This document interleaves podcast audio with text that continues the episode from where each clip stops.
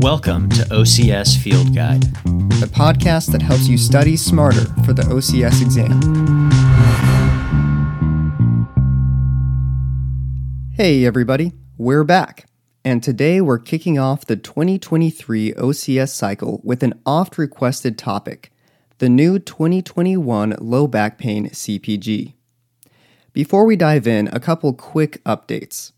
After the last OCS cycle, we asked for feedback, and one common message we received was that we do not advertise our additional resources enough.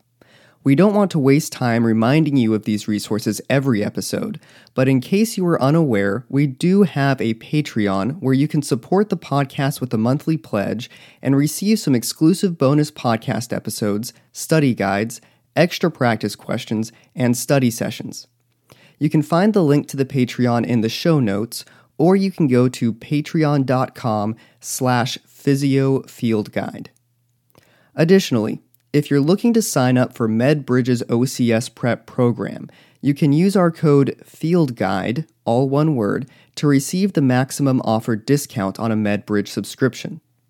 Every prep program has its strengths and weaknesses, and MedBridge is no different. But if you're looking for a MedBridge discount, our code FIELDGUIDE will get you the maximum savings. Now let's turn our attention to the 2021 Low Back Pain CPG. At the time of its publication, this new low back pain CPG received a lot of criticism, which I think is mostly due to the guideline being misunderstood. In this particular case, it's important to read the introduction to the guideline to understand what's going on.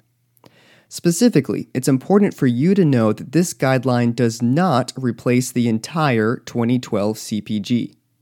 The new guideline is only focused on treatments.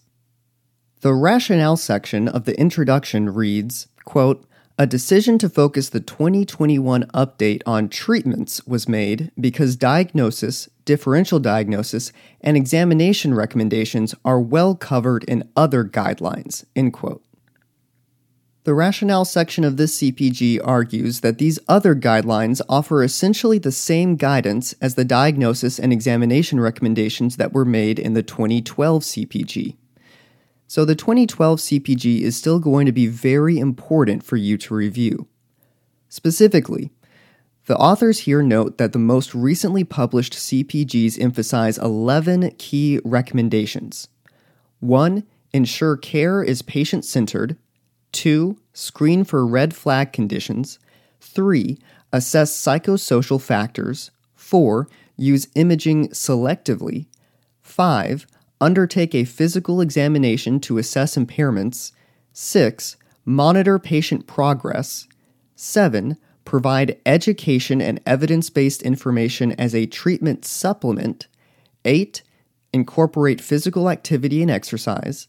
9 use manual therapy only as an adjunct to other active treatments. 10. Offer high quality non surgical care prior to surgery. And 11. Try to keep patients at work. You can see how this re emphasizes many of the same themes we focused on in the 2012 guideline. Now pay special attention to a few of these recommendations. The seventh item on this list was to provide patient education as a treatment supplement. This is an important recommendation that we're going to come back to later in this episode, as this CPG makes some specific education recommendations. The eighth and ninth recommendations are to incorporate physical activity and exercise, and to use manual therapy only as an adjunct to other active treatments. One of the claims that was made by critics of this CPG was that this guideline seemed to de emphasize exercise and overemphasize manual therapy. But you can see right here at the beginning that we're instructed to use manual therapy only as an adjunct to other active treatments. So, if you're given a low back pain case on the exam and you're given a choice between manual therapy only, manual therapy plus passive treatments, or manual therapy plus an active treatment, there's a very good chance that you should choose the manual therapy plus active treatment. Lastly, note that the final recommendation in this list is to try to keep patients at work. This is consistent with past guidelines that encourage active rest instead of complete physical rest. So just remember that it's going to be best if you can keep individuals with low back pain working as much as possible. That's enough reading the introduction. Let's look at the evidence updates for low back pain treatments. This new CPG divides most treatment recommendations into acute or chronic back pain groups. When appropriate, it further subgroups back pain as with or without leg pain, in other words, with or without suspected radiculopathy. It also adds a post operative category. This is all new compared to the 2012 version. I'm going to skip ahead in the CPG to the section on low back pain classification systems first. For acute low back pain, the new CPG gives the same B level recommendation for Fritz's treatment based classification system. In addition, it gives a C level recommendation for MDT, Mechanical Diagnosis and Therapy, which is the fancy name for the McKenzie approach. For chronic low back pain, we get a B level recommendation for MDT or McKenzie, prognostic risk stratification, and pathoanatomic based classification. And we get a C level recommendation for treatment based classification, cognitive functional therapy, and movement system impairment methods. So, what does all this mean, and how does it affect how you prepare for the OCS? If you've listened to our other episodes, you know that we recommend you know and use the treatment based classification approach, both the 2007 Fritz model as a foundation and the newest Alrwaily model that was published in 2016. So, does the new CPG suggest that you should forget about the treatment based classification approach and instead learn McKenzie, prognostic risk stratification, and these other approaches? In short, I don't think so. The authors here are very clear that there is just not enough evidence to make strong recommendations, and there are no studies that directly compare classification methods to one another, so we can't say one particular method is a better choice than the others. We still think the updated Alrwaily treatment based classification approach is your best resource for learning how to choose specific interventions for a given patient case. That's because it's the direct descendant of the Fritz model, which got a B recommendation for acute low back pain above, and it incorporates more evidence that was not available during the development of the Fritz model, as well as the 2012 CPG in its recommendations. Additionally, unlike some other classification systems, the treatment based approach does not require extensive continuing education and paid certification. Guidelines for OCS item writers state that OCS exam questions should test issues that are universal and, quote, information required to answer items correctly must be used frequently by physical therapists in the normal course of their work, end quote. Because the treatment based approach is easily accessible in published format and requires no esoteric additional training or certification, we think it is the most likely to be used on the exam. And even though the Fritz model only gets a C recommendation in the chronic low back pain group, you'll see in a minute that the Alrwaily update is pretty consistent with the new CPG's chronic low back pain recommendations. To summarize, Many classification systems seem to be good, but no studies show superiority of one compared to another. So we don't think the OCS could ask you a question that makes you choose one particular classification approach. But because of its accessibility and conformity to other published recommendations, we think the 2016 treatment based classification approach by Alrwaily et al. is still your best resource for choosing a treatment given a particular patient case. All right, let's talk about exercise next. For acute low back pain without leg pain, we have a C recommendation to use exercise, including specific trunk muscle activation training. The authors clarify that this recommendation is only weak because nearly all studies on acute low back pain include individuals with leg pain. We suspect it's also good for those without leg pain, we just don't have the number of studies to show it yet. For the group with acute low back pain and leg pain, We have a B recommendation for exercise, including trunk muscle strengthening and endurance, and specific trunk muscle activation to reduce both pain and disability. For chronic low back pain without leg pain, we have an A recommendation for trunk muscle strengthening, endurance, multimodal exercise, specific trunk muscle activation exercise, aerobic exercise, aquatic exercise, and general exercise. We also have a B level recommendation for movement control or trunk mobility exercise. For chronic low back pain with movement control impairment, we have an A level recommendation to use specific trunk muscle activation and movement control exercise. No surprise there.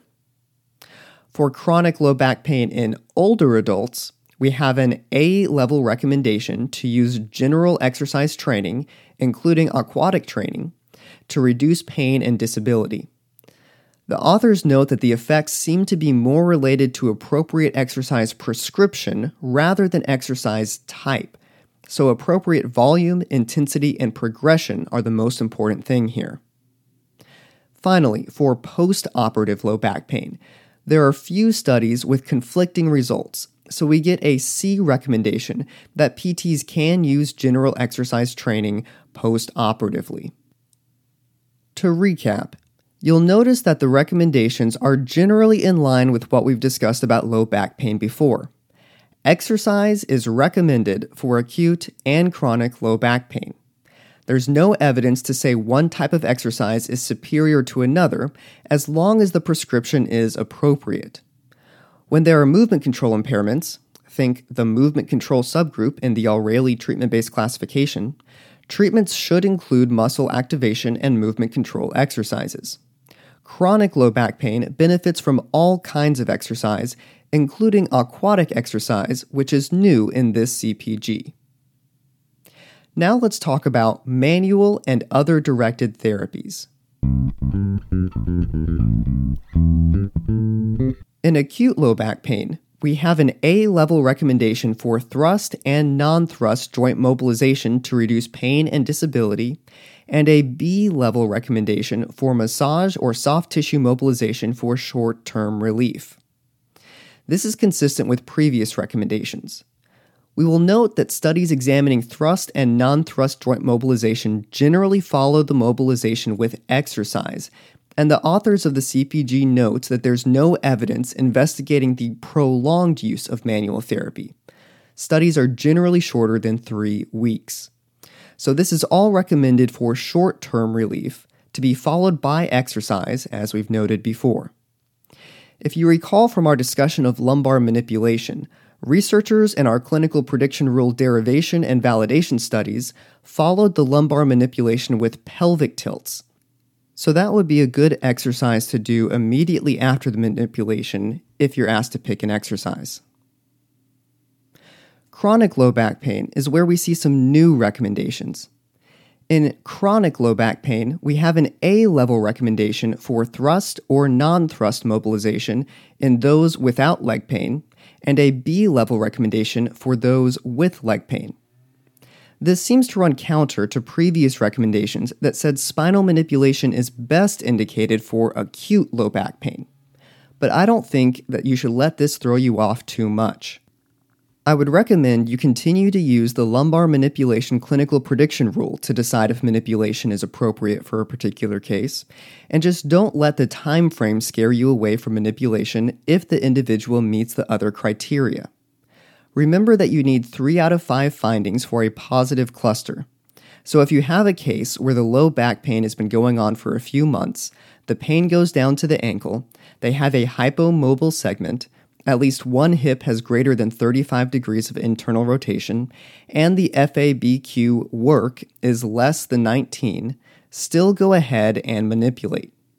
Even though the original rule says pain should be less than 16 days and the pain should be above the knee, having the other three positive findings still gives you a 68% chance of success.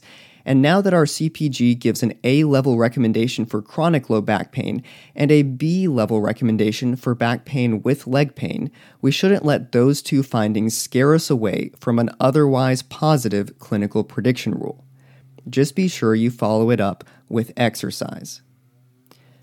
Moving on in the chronic low back pain group, we have a B level recommendation for soft tissue mobilization or massage, quote, in conjunction with other treatments to reduce pain and disability in the short term, end quote.